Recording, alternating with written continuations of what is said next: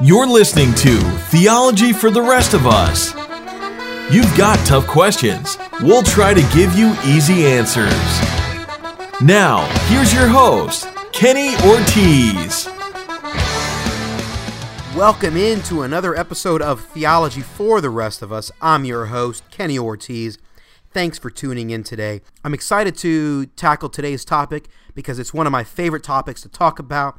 Um, in previous episodes, I have alluded to the fact that we would cover this topic. The topic at hand is what is legalism? And legalism is simply uh, the idea of adding works to your faith. Anytime you have a to-do list or you know a list of things to get God to like you more, that's legalism. Right? If I do this, this, and this, God will appreciate me more. If I do this, this, and this, God will be pleased with me more.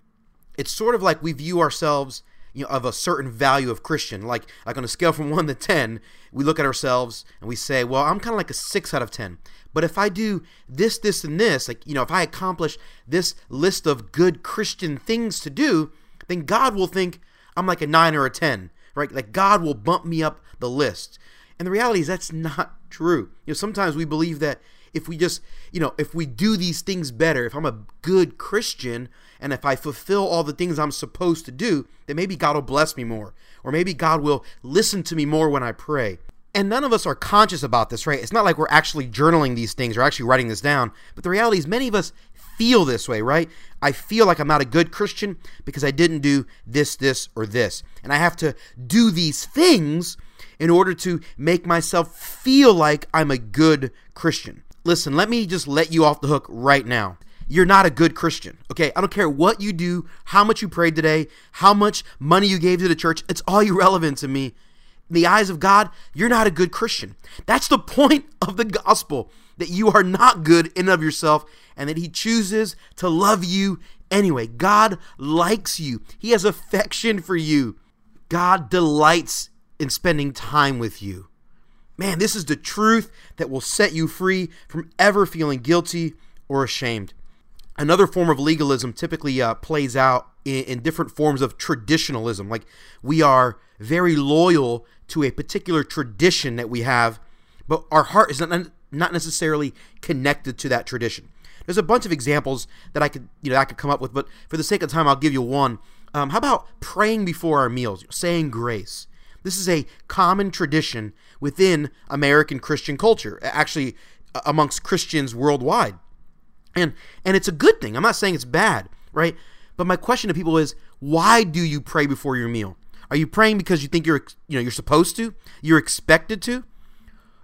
That's that's the problem. Sometimes we're praying before our meal, we're saying thank you to God, not because we're actually thankful or not because we're actually excited for, for the provision that God has given us, but because we're supposed to, because we feel obligated to. That's a form of legalism. And anytime we take part in any form of legalism, it eventually begins to get our heart disconnected. If you're honest, how many times have you prayed for your food before a meal and quite frankly, you weren't all that thankful? It was just another meal and just another prayer that you're supposed to say before you eat. You see, legalism runs rampant in our lives. No one has to teach us to be legalistic. All of us know how to be legalistic by ourselves. And the gospel teaches us the opposite. The gospel makes it clear that we don't have to do anything, we don't have to accomplish anything, we don't have to be loyal to a tradition, we don't have to do anything that's expected of us to get God to like us more. That is the gospel. Legalism is anti gospel. Legalism is burdensome. Legalism is exhausting. Legalism will impact your self esteem. Legalism will destroy your self image. Legalism will make you feel distant from God. Legalism will make you feel distant from people. But remembering the gospel will transform all of that.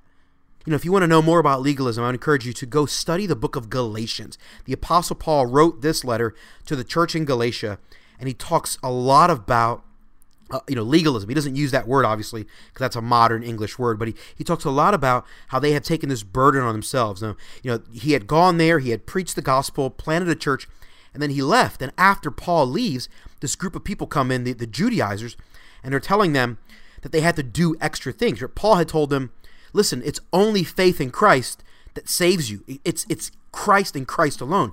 It's only Jesus. But the Judaizers come in and go, yeah, you got to believe in Jesus and you got to be circumcised, right?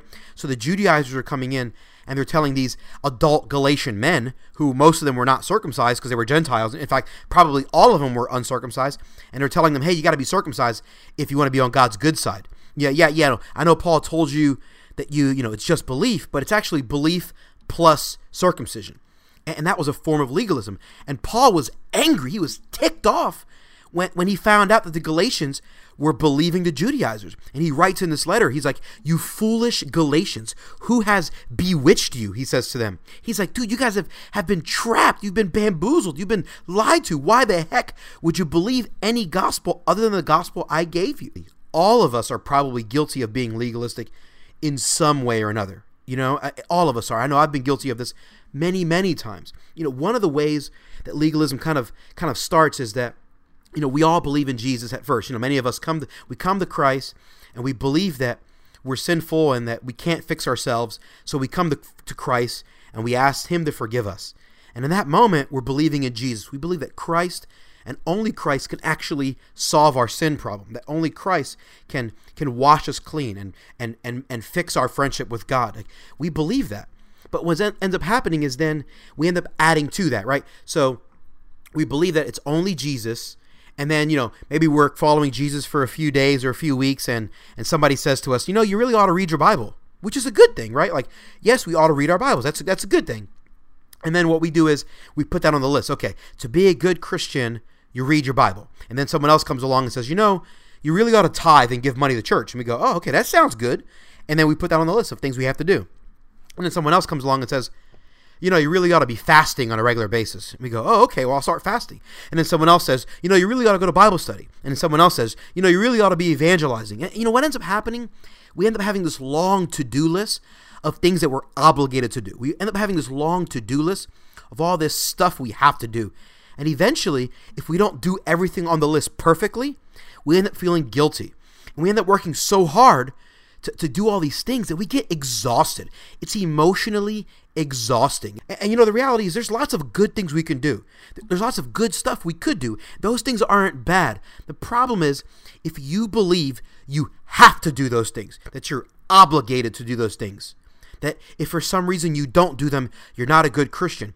Whenever you feel those emotions, whenever you think those thoughts, you begin to emotionally exhaust yourself. But if you choose to do good things because you want to, you know, that's an act of love. That's an act of gratitude. Like, I want to read my Bible. I want to give money. I, I want to serve the church. I, I want to go to Bible study. I, I want to fast. I'm excited about it. That's a good thing. If you're excited about it because you love Jesus, then do it. Awesome. But if you're feeling like I have to do it, it's legalism. And Jesus, hated legalism. He was constantly blasting the Pharisees. They were the most legalistic of the bunch. Anytime we feel like we can make ourselves more valuable to God, anytime we feel like we can get God to like us more, we're being like the Pharisees. Or more than this, anytime we look at ourselves and we think we're more valuable than other people, or we think that we're better than they are, we're more spiritual than they are, we're being like the Pharisees. And Jesus responded very harshly to the Pharisees. He, his opinion of the Pharisees was very obvious in Scripture. He, he, he said things to them like, You're hypocrites. He said things to them like, How do you think you're going to escape the flames of hell? Right? I mean, he was not kind uh, at all to the Pharisees. And so he was very clear. He hates legalism because it makes people feel burdened and, and, it, and it damages their understanding of God's love for them. And Jesus came on planet Earth to make it clear that the Father loves us, that He loves us enough, that the Godhead loved us enough to orchestrate a plan to save us. And there's nothing we can do to get God to love us more. There's nothing we can do to get God to approve of us more. God approves of us because of Christ and what Christ did at the cross. Nothing else. It is solely the cross. I hope this episode has been insightful and helpful and an encouragement. I'll give you a couple quick resources to check out if you feel like you've really been struggling with legalism. If you feel if you're you know continually feeling like serving God is hard and you're feeling emotionally exhausted or you're constantly feeling guilty, here's a few books I want to recommend to you. Uh, one is a book called Scandalous Freedom by Steve Brown. He's a, uh, a great author, speaker. He actually has a great podcast that I listen to regularly and would highly recommend. But his book, Scandalous Freedom, is awesome in the area of really understanding the freedom we have in the gospel. Uh, the other book uh, I might recommend to you would be a book called The Ragamuffin Gospel by Brennan Manning. Profound impact on my life and, and many, many others. Brennan Manning's book, Ragamuffin Gospel. And then the third book I'd recommend is a book by Philip Yancey, one of the best Christian authors uh, of our era, a book called What's So Amazing About Grace. And in that book, Yancey does a great job of just depicting the, the beauty um, and power of grace when we truly understand it. So I would encourage those books to you. Um, they're all focused on understanding grace and understanding God's affection and love for you no matter what you do, because ultimately that's the antidote to legalism. If you really believe that God loves you and He likes you no matter what you do, then you will find great freedom and legalism won't be an issue. If you realize that you don't have to do the things that you've been told you have to do, if you realize that you are free in Christ no matter what you do, you are free in Christ and He loves you regardless of your failures and your, your inadequacies, you will find yourself loving and enjoying God more. Man, I hope this episode has been helpful to you and an encouragement to you. Quick reminder before I let you go if you have not subscribed to the podcast, please go over to iTunes, hit that subscribe button. Uh, and if you're already subscribed, please leave a review. Head over to iTunes, leave a five star review. Let the world know that you love the podcast.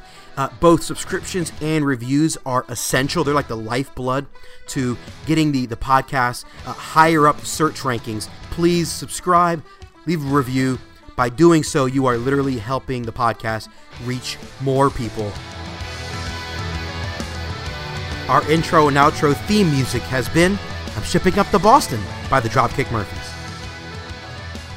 I'm Kenny Ortiz, and this has been Theology for the Rest of Us.